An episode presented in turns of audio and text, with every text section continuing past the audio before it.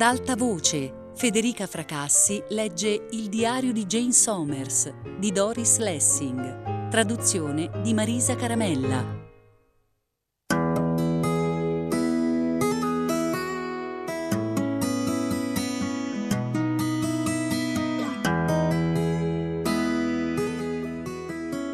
Oggi è successo questo.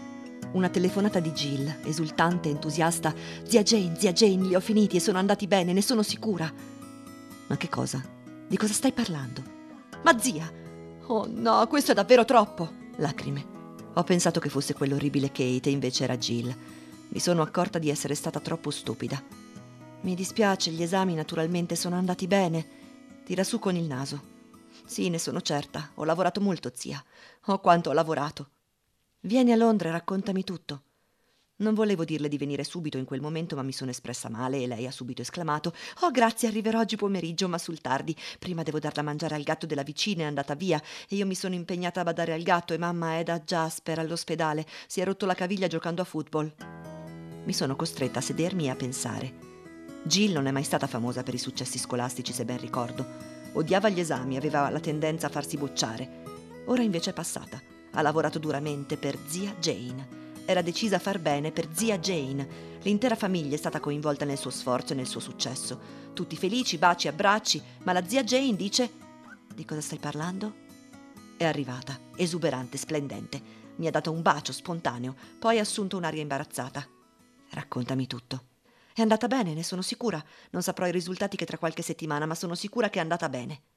Ha continuato a chiacchierare fornendomi un quadro della situazione. Jill che si alzava alle 5 per studiare, che lavorava anche la sera e alla fine il premio, un lavoro a Lilith, insieme a zia Jane. Quando credi che potrà cominciare? mi ha chiesto e mi sono resa conto che si aspettava che dicessi qualcosa tipo lunedì prossimo. Sono rimasta in silenzio, non sapevo cosa dire. Un lungo silenzio. Stavo cercando di capire e capivo benissimo. Jill si aspettava di venire a vivere qui, con me, e di cominciare a lavorare a Lilith si aspettava di cominciare la sua vita adulta e io, lì seduta, la guardavo, guardavo me stessa alla sua età, tutta piacere, fiducia, voglia di fare. Non è ambiziosa Jill, è solo piena di eccitazione all'idea di vivere, di far parte di un progetto, di fare le cose bene. Si sta staccando da una famiglia affettuosa, protettiva, oppressiva. Povera Jill va male a scuola, povera Jill non ha una mente accademica. È piena di fiducia in se stessa, nelle proprie capacità, freme di entusiasmo. Non conosce se stessa e non sa ancora cosa potrà fare, sa solo che non vede l'ora di cominciare.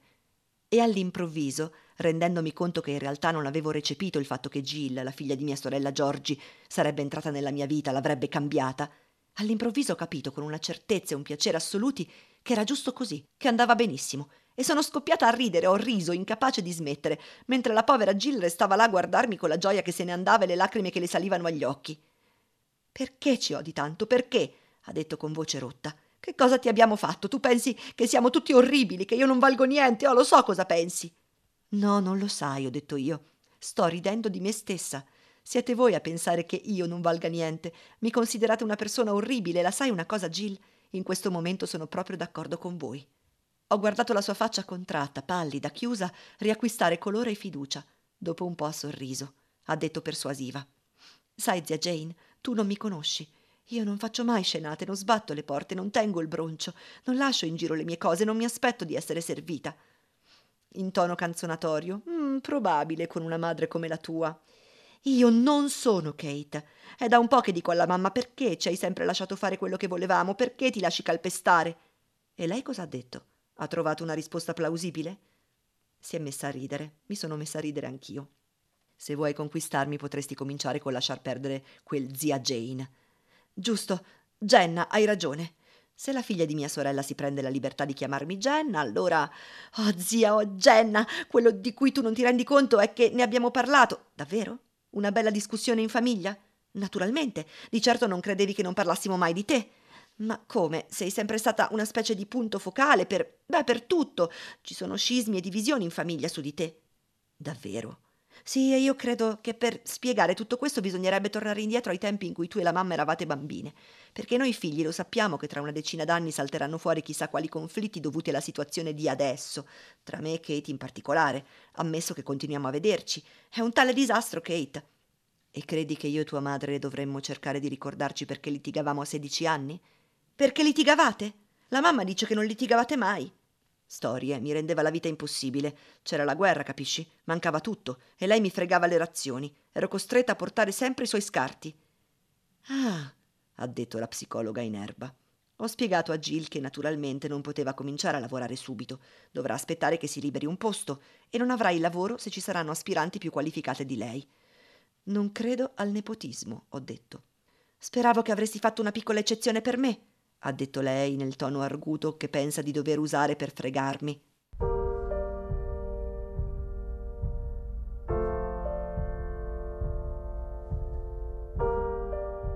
Quando se n'è andato ho avuto un crollo. Mi sono resa conto di quello che sarebbe successo, sicuramente ormai. Quando Jill verrà a stare qui la mia vita cambierà. Sarà la fine della mia amata solitudine. Ah, no, non posso sopportarlo. No. Oh, come mi piace star sola. I piaceri della solitudine. Ho comunicato al giornale che mi sarei presa altre due settimane di vacanza. L'occhiata di Phyllis. Ha mormorato. Allora non sarai qui quando arriverà la nuova direttrice. Le prendo subito le due settimane. Quando lei arriverà sarò già di ritorno. I suoi occhi dicevano: Non ti capisco. I miei capisco io e va bene così.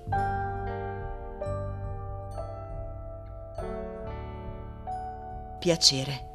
Mi sono svegliata presto, il sole non era ancora sorto. Nuvolette rosee dorate in un cielo grigio che aspettava la luce. Prima estate, una vera giornata estiva. Sono rimasta a letto a guardare, ad ascoltare gli uccelli, il tintinnio delle bottiglie del latte. Mi sentivo dentro il mio corpo forte, pieno di salute e di energia, che si stirava e sbadigliava per svegliarsi. E sono saltata giù dal letto, con la mente già rivolta al nuovo romanzo. Mi sono messa a scrivere, ho scritto a lungo. Poi ha telefonato Joyce, stava andando a letto. Gradevoli insulti. Ho detto, mia nipote Jill mi sta invadendo la vita. E lei ha detto, fantastico, ora saprai anche tu cosa vuol dire responsabilità. Una giovane anima in boccio e se qualcosa va storto sarà colpa tua. Questo è quello che pensi tu, non io. Oh, lo pensi anche tu. Ma a livello inconscio è impossibile sfuggire a questo gioco. No, no, il tuo destino è il senso di colpa, Jenna. E il tuo? E ormai me ne sono liberata. A proposito, cosa ne diresti di prendertele tu, le mie due fonti di senso di colpa? Anche subito, se vuoi. No, io non conosco l'amore, ricordi? Li lascio a te, i tuoi due rampolli allevati nell'amore, Joyce. Devo dire che hai trovato il miglior alibi che si possa immaginare. Di che cosa stai parlando? Quando avrai tua nipote Jill con te, avrai anche una buonissima scusa per non vivere la tua vita, la tua vita privata. Quanto a prenderti un amante, ormai è fuori questione. Ammesso che io lo voglia un amante. Ma certo che lo vuoi, inconsciamente almeno, è tuo diritto avere un amante. È nostro diritto goderci il sesso. Lo sai anche tu, no? Io me lo sono goduto il sesso. No, è tuo diritto averlo sempre, fino a novant'anni. Se lo dici tu, Joyce. E com'è la tua vita sessuale? Mi sto dando da fare. Poi mi sono fatta un bagno rapido. Dove sono finiti i lunghi, deliziosi bagni di una volta? I miei profumi, i miei oli, le mie essenze non ho più tempo, ecco cosa succede.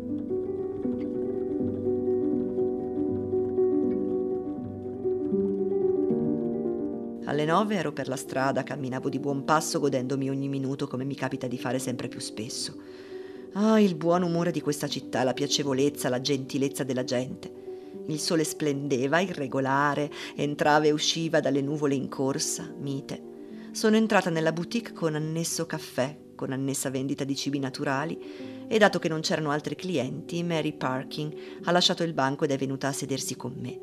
Mi ha raccontato l'ultima puntata di quel lungo teleromanzo che è La guerra, con una vicina che tratta il suo gatto con assoluta ferocia. Ho mangiato una fetta di una deliziosa, ricca, salutare torta integrale poi ho continuato giù per High Street e nel negozio di giornali sono rimasta in disparte mentre un giovane operaio alto, bello e disinvolto prendeva in giro le due rispettabili donne di mezza età dietro il banco su una delle riviste in vendita, che consigliava a una giovane moglie desiderosa di riconquistare il marito di tagliarsi il pelo del pube a forma di cuore. Aveva comperato quella rivista il giorno prima per la moglie. Si erano fatti una bella risata insieme, poi non aveva resistito alla tentazione di passare dal negozio e farsi quattro risate anche con Madge e Joan. Beh, non si sa mai, dice. Abbiamo pensato che fosse meglio dirvelo, dopo tutto avreste potuto non accorgervi del consiglio e lasciare andare il vostro pelo per conto suo, che ne dite? Oh, non credo di aver prestato molta attenzione alla forma del mio di recente, dice Madge e chiede a Joan. E tu, mia cara? Il mio non è più quello di una volta, dice Joan, porgendo il sun e il mirror a una vecchia signora che potrebbe essere Modi o Eliza Bates, che è rimasta a bocca aperta a quello scambio di battute e non crede alle proprie orecchie. Se non fossi sposato, dice il giovanotto, ci penserei io a voi due, ma così. Beh, mi raccomando, teneteci una copia di Homes and Gardens. Lily dice che non possiamo permetterci di riarredare la casa, vuole almeno divertirsi a guardare quelli degli altri. E se ne va. Le due donne si guardano e fanno una risatina che significa beati i giovani, poi rivolgono la loro attenzione alla vecchia signora che sta frugando nella borsetta in cerca di spiccioli. Aspettano pazientemente, sanno che è sconvolta dalla conversazione che ha ascoltato, le chiedono del marito. Io e lei usciamo insieme sul marciapiede, lei mi guarda in faccia con occhi scandalizzati e sussurra Ha sentito che roba? Io mi medesimo nel ruolo e dico Incredibile. Pensando al vero dolore di Eliza quando parla di quello che ha sentito alla radio, alla televisione, che ha letto sui giornali. Ma cosa sta succedendo alla gente? Perché i giovani di oggi sono così così? Ma Joan e Madge non sono giovani, ecco perché la vecchia signora è sconvolta. Ci avviamo lungo il marciapiede mentre lei borbotta qualcosa per rincuorarsi. E ora l'autobus. A quest'ora la zona si è già svuotata della gente che lavora e l'autobus è pieno di donne. La massoneria delle donne che siedono a proprio agio, cariche di borse, ceste e si godono la corsa, la bella giornata. L'autobus alle 10 del mattino è un altro mondo, niente a che vedere con le corse dell'ora di punta. Queste donne che tengono insieme le cose, che favoriscono i nostri importanti appuntamenti coi grandi eventi, con le loro multiformi attività, così umili che, interrogate alla fine della giornata su quello che hanno fatto, spesso rispondono Oh, niente.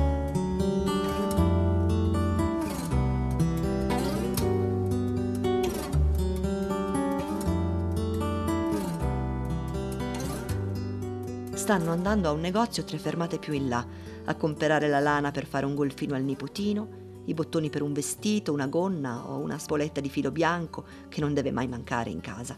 Stanno andando al supermercato a pagare la bolletta dell'elettricità o a incassare la pensione. Gli aiuti domestici stanno andando a comprare le medicine per Eliza Bates, Annie Reeves, Mrs. Coles, Mrs. Brent, Mr. Hodge c'è una donna che sta andando dal cartolaio a comprare biglietti d'auguri per il compleanno dello zio Berti. 74 anni, un biglietto per ogni membro della famiglia che lo invierà poi a proprio nome. C'è un pacco da mandare a Città del Capo, a una nipote emigrata che ha chiesto un particolare tipo di maglia intima che non si trova in Sudafrica, sembra. C'è un pacco di biscotti fatti in casa da mandare nel Galles a una cugina. Alcune donne stanno andando a Oxford Street una gita settimanale o mensile, considerata vacanza, riposo, e passeranno ore e ore a provarsi vestiti tenendo gli occhi ben aperti alla ricerca di indumenti adatti a mamme, figlie, mariti, figli. Tornano a casa dopo parecchie ore di duro lavoro nei negozi con una sottoveste, due paia di calze di nylon e una borsetta. Tutte cose che avrebbero potuto comprare in High Street, che però non è così divertente. Più tardi passeranno a trovare i parenti relegati in casa e porteranno loro oggetti di ogni tipo, speciali come dentifrici in polvere o una certa marca di pasticche per la gola. Andranno all'ospedale e resteranno per ore a far compagnia alla nonna, andranno da una figlia a bere una tazza di tè o a prendere il nipotino da portare al parco. Lavorano tutto il giorno queste donne e il buon carattere, che è il risultato della loro competenza nel lavoro che svolgono, si sparge dentro l'autobus e si parla del tempo, ci si scambiano sorrisi, in altre parole, ci si offre consolazione e incoraggiamento a vicenda e si fanno commenti umoristici sulla vita in generale osservando i piccoli avvenimenti del marciapiede. Al Victoria and Albert Museum ho tutto il tempo che voglio. Lo passo a guardare una seggiola, primi Settecento, di legno setoso, e la sua vita, il suo tempo, sembrano così importanti, onnicomprensivi, come ascoltare Modi o Eliza. Il suo stare lì modesta tra gli altri oggetti è una richiesta guardatemi poi basta, vado al ristorante dove incontro un signore, un vero signore galante, pieno di senso dell'umorismo, pronto come me a scambiare quattro chiacchiere durante il pasto, e ci sediamo allo stesso tavolo, raccontiamo della nostra vita solo quello che ci sembra giusto raccontare. Divertente. Sulla porta ci separiamo, lui per la sua strada, io per la mia. Nella parte superiore di un autobus, questa volta, perché ormai è pomeriggio, è finito il tempo delle donne, e ascolto l'autista chiacchierare con un passeggero, una chiacchierata a puro stile londinese, sardonica, asciutta, con il sapore del surreale. In High Street, la tavola calda dove ogni tanto trovo il tempo di consumare una rapidissima colazione con Vera. Ora ci resto un'ora però ad ascoltare la conversazione di due giovanissimi disoccupati al tavolo vicino, uno nero, uno bianco, molto giovani. Fanno passare il tempo come me. Mi sono detta, questa è una tragedia, dovresti essere dispiaciuta per loro, ma non avevano un'aria tragica, tranquilla piuttosto. Sì, forse un po' triste, ma niente affatto disperata. Scherzavano Facevano programmi per andare al cinema, io ero ben decisa a non intristirmi, non in quella giornata perfetta. Ho parlato un po' con loro, ma ero una cosa che esulava dalla loro esperienza, probabilmente mi consideravano una vecchia. Erano gentili, ma non avevano la minima intenzione di aprirsi, di dividere qualcosa con me. Se ne sono andati dicendo Arrivederci allora, buona giornata. Sono andata da Modi e quella è stata la parte peggiore della giornata. Modi sta così male. Ma basta, me ne sono andata a Golders Park a guardare i cervi, i pavoni e le capre, a bere un buon caffè sulla terrazza con tutti i vecchi ebrei, furbi e benestanti che passano l'estate seduti lì ad abbronzarsi, splendenti di salute, con le mamme e i bambini. Lungo tutti quegli acri di prato verde, le sdraio erano come vele, vele colorate, miglia e miglia di cielo azzurro senza una nuvola, e la gente sparsa dappertutto si godeva il sole.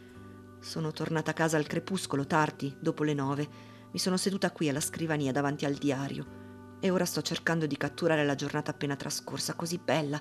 Non voglio che svanisca per sempre, perché è rara e preziosa.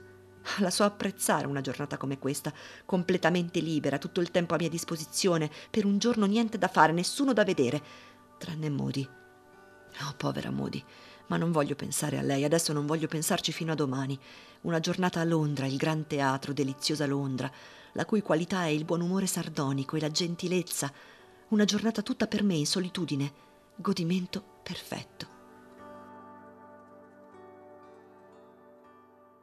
Le due settimane sono finite. Quella è stata la giornata migliore per via del sole, ma anche le altre sono state belle, quindici in tutto, lunghe e pigre, tranne che per Modi. Mi sto di nuovo occupando di lei moltissimo. È quasi la fine dell'estate, ho lavorato tanto, lavoro volentieri. Mi piace essere in grado di farlo e mi piacerà anche lavorare di meno quando comincerà il part-time. Presto.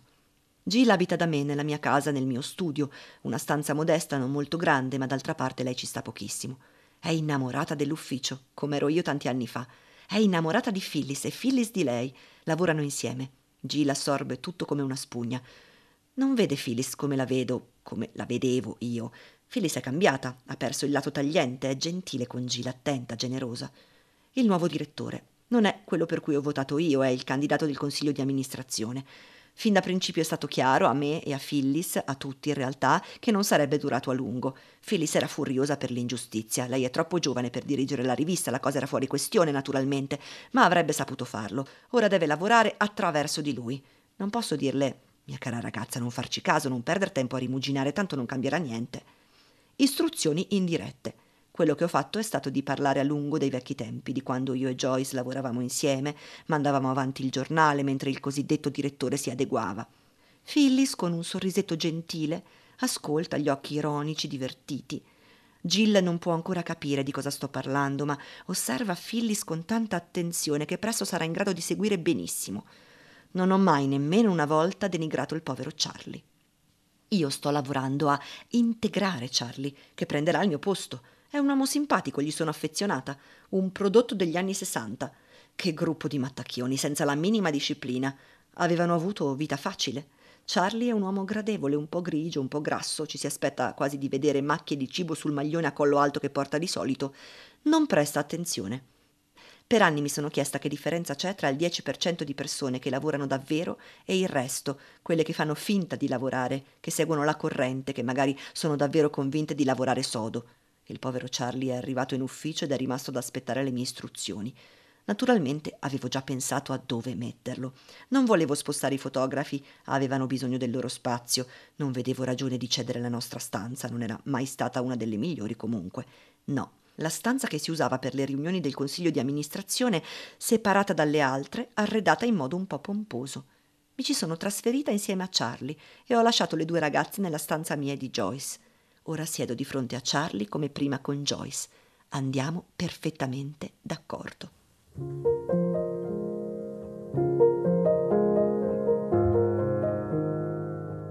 Joyce era brava ad aspettare, ad ascoltare e poi a partecipare e prendere il controllo. Forse ho pensato anche Charlie a questo tipo di persona. Ma no, mi sembra proprio di no. Charlie non lavora. Beh, pochissimi lavorano in realtà. È interessante guardare la gente che non lavora. Arriva la posta, lui la passa a me. La leggiamo insieme. Lui dice: Che te ne pare? Facciamo così o cos'ha? Io dico: Non credi che sarebbe meglio? Lui dice: Beh, sì, forse. Mi ritrovo a fare tutte le telefonate, poi arriva la mia segretaria e Charlie si mette a trafficare con le carte mentre io detto. Tutti i giorni ha una colazione d'affari con qualcuno, torna tardi in ufficio e quando arriva tutto il lavoro è già in via di svolgimento, resta lì seduto, chiacchieriamo, lui detta una lettera o due e la giornata finisce così. Non ha lavorato affatto. Mi ha perfino detto, sorridendo, con una leggerissima sfumatura di ansia, però, un buon organizzatore deve saper soprattutto delegare. Beh, non va malissimo. Tutti i nostri reparti sono in grado di funzionare a lungo per forza di inerzia, senza interventi particolari. Nel frattempo c'è Phyllis, c'è Jill, hanno già capito cosa sta succedendo. È a loro che Charlie ha delegato ogni responsabilità, così crede almeno. Osservo Phyllis, che è venuta a prendere istruzioni e dare suggerimenti. Phyllis non si permette assolutamente di scambiare con me occhiate complici, non mi guarda nemmeno. Oh, dieci lode, Phyllis. Resta lì seduta, tranquilla, competente, con i suoi vestiti morbidi, setosi, rassicuranti. Naturalmente dice: Charlie, mi chiedevo se non fosse il caso di. Cosa ne pensi? Beh, proprio quello che pensavo di fare io, dice lui, mezz'ora dopo. E quando vado nell'ufficio delle ragazze per fare quattro chiacchiere parliamo come se in realtà fosse stato Charlie a promuovere questa o quella iniziativa, come se fosse Charlie a dirigere. Questo autunno meraviglioso continua, giorno dopo giorno, e oggi pomeriggio, dopo aver pulito a fondo l'appartamento, la stanza di Gile è tenuta davvero benissimo, dopo aver sistemato alla perfezione vestiti, mani, unghie, eccetera, mentre mi riposavo guardando il cielo, all'improvviso mi è venuta in mente Modi e sono corsa giù per le scale, sono salita in macchina e via, verso casa sua.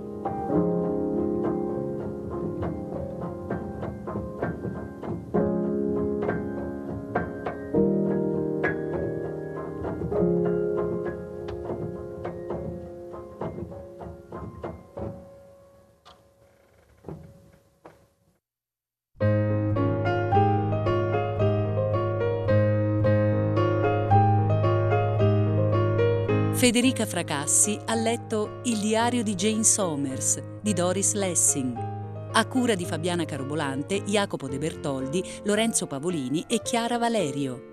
Regia di Luigi Iavarone. Tutte le puntate sul sito e sull'app Rai Play Radio. Ad alta voce è un programma Rai Radio 3.